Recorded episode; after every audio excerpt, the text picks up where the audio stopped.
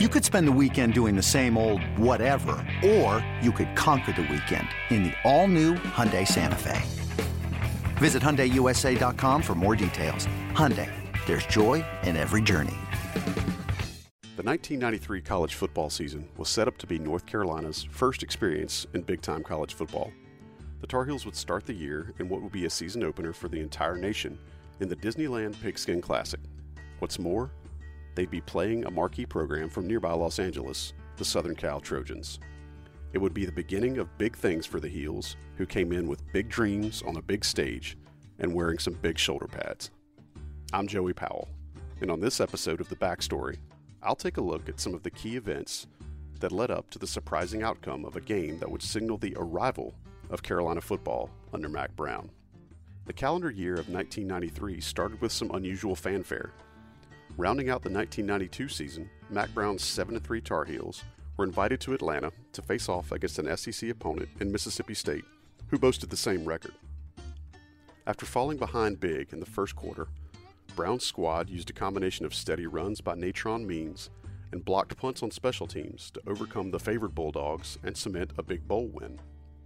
The Tar Heels relished the pomp and circumstance of a popular bowl game and made good on their opportunity to get some national attention.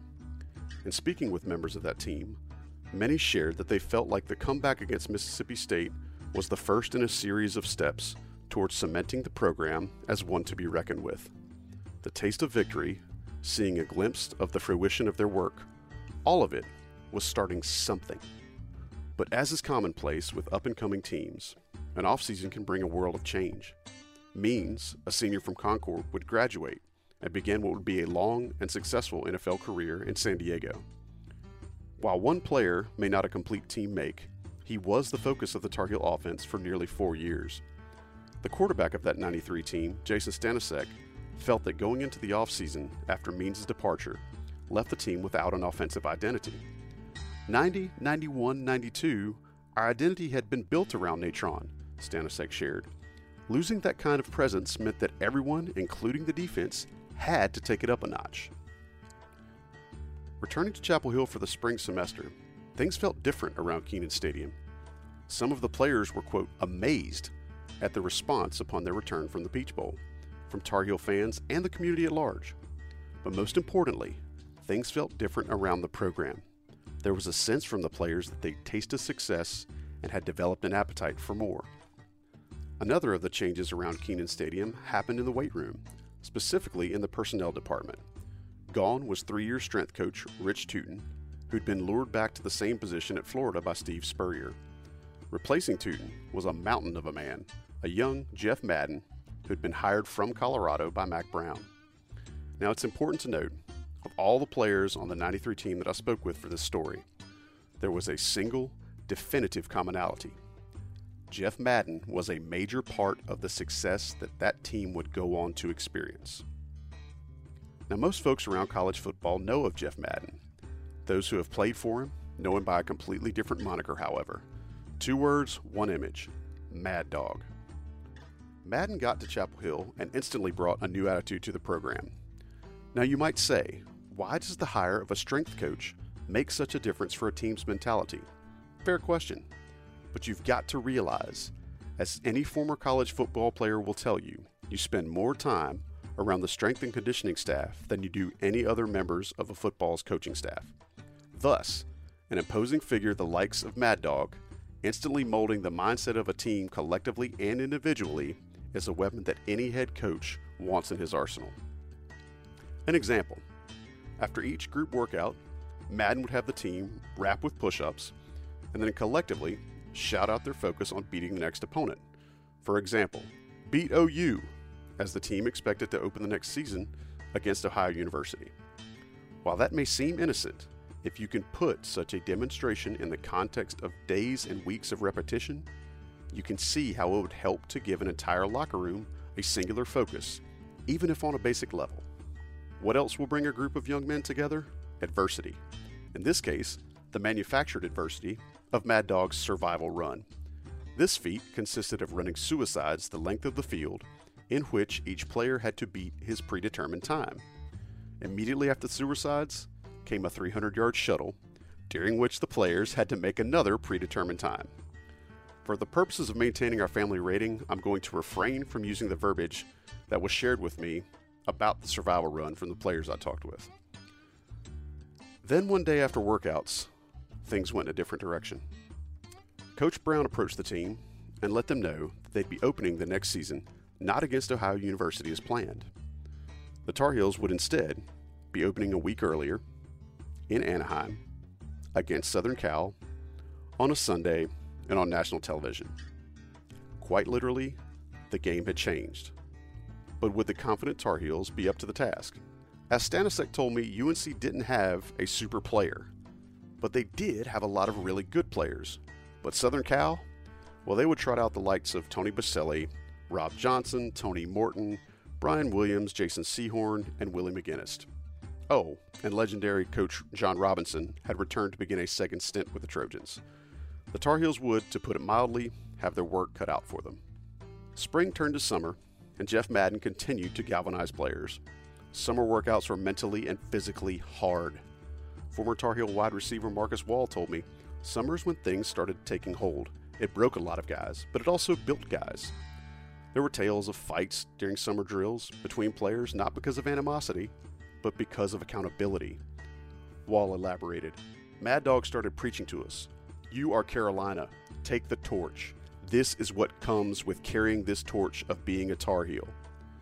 Madden wanted the players to know and be confident in their own abilities, but to earn the right to show those abilities off. One player told me that Mad Dog was, quote, "perfect for giving us the confidence to win 10 games. If the summer was the time to build mental and physical strength, then fall camp was the time to build depth throughout your roster.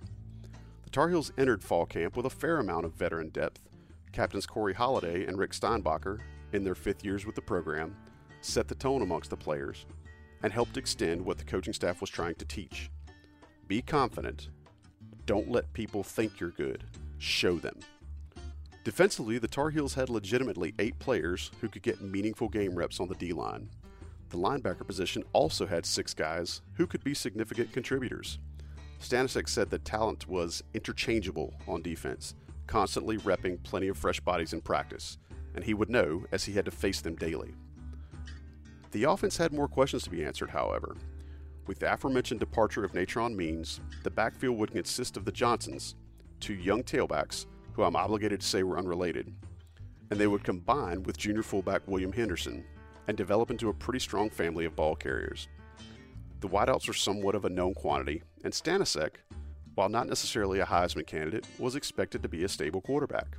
However, the real success on offense would not come from the players' talent alone. It'd come from a coaching staff decision to use that talent to fit the team and employ the option offense. I was also told of just how intense those practices were. Fights continued to break out between defensive backs and receivers out of sheer competitiveness. One player swore to me that practices were harder than the games, simply based on the combination of talent and effort that the Tar Heels presented. No green jerseys, he noted, game speed. So when the time came to head out west for the game, the Tar Heels felt like they belonged. They'd been coached to believe in themselves. The Peach Bowl had shown them that they had the talent to hang with top teams, and they felt like they were going to Disneyland for a big game and to get a win. Only their opponent and the rest of America didn't quite agree with Carolina's internally expected outcome.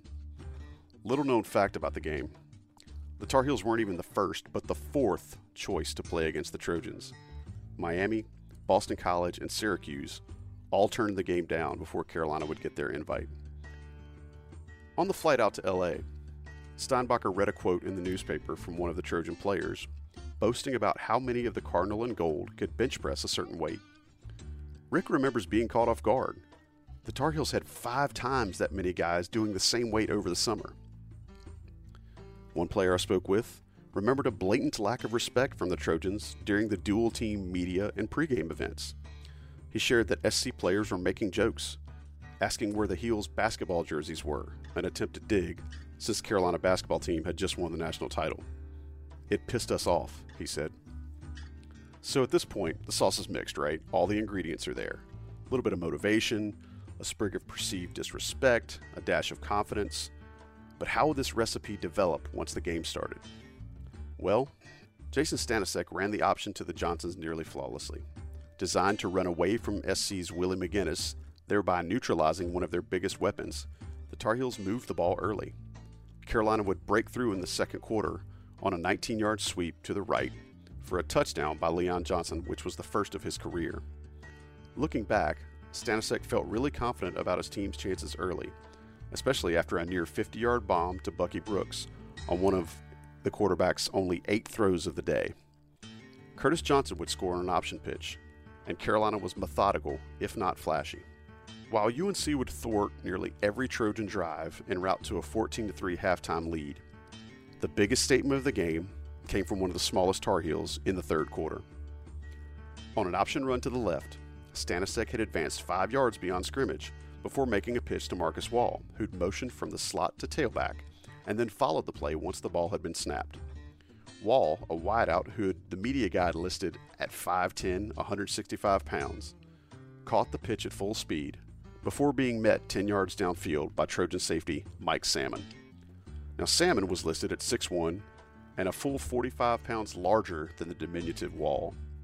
Yet when the two collided head-on, Wall folded the larger defensive back into a heap while maintaining his own balance, the force of his blow breaking Salmon's shoulder. The impact happened within inches of the Tar Heel sideline, sending a wave of intensity that rippled through the entire squad. What erupted was a complete confluence of preparedness, motivation, exhilaration, and whatever other positive football expressions you can name. Stanicek said it was the play of the game. The impact happened within inches of the Tar Heel sideline, sending a wave of intensity that rippled through the entire squad. What erupted was a complete confluence of preparedness, motivation, exhilaration, and whatever other positive football expressions you can name.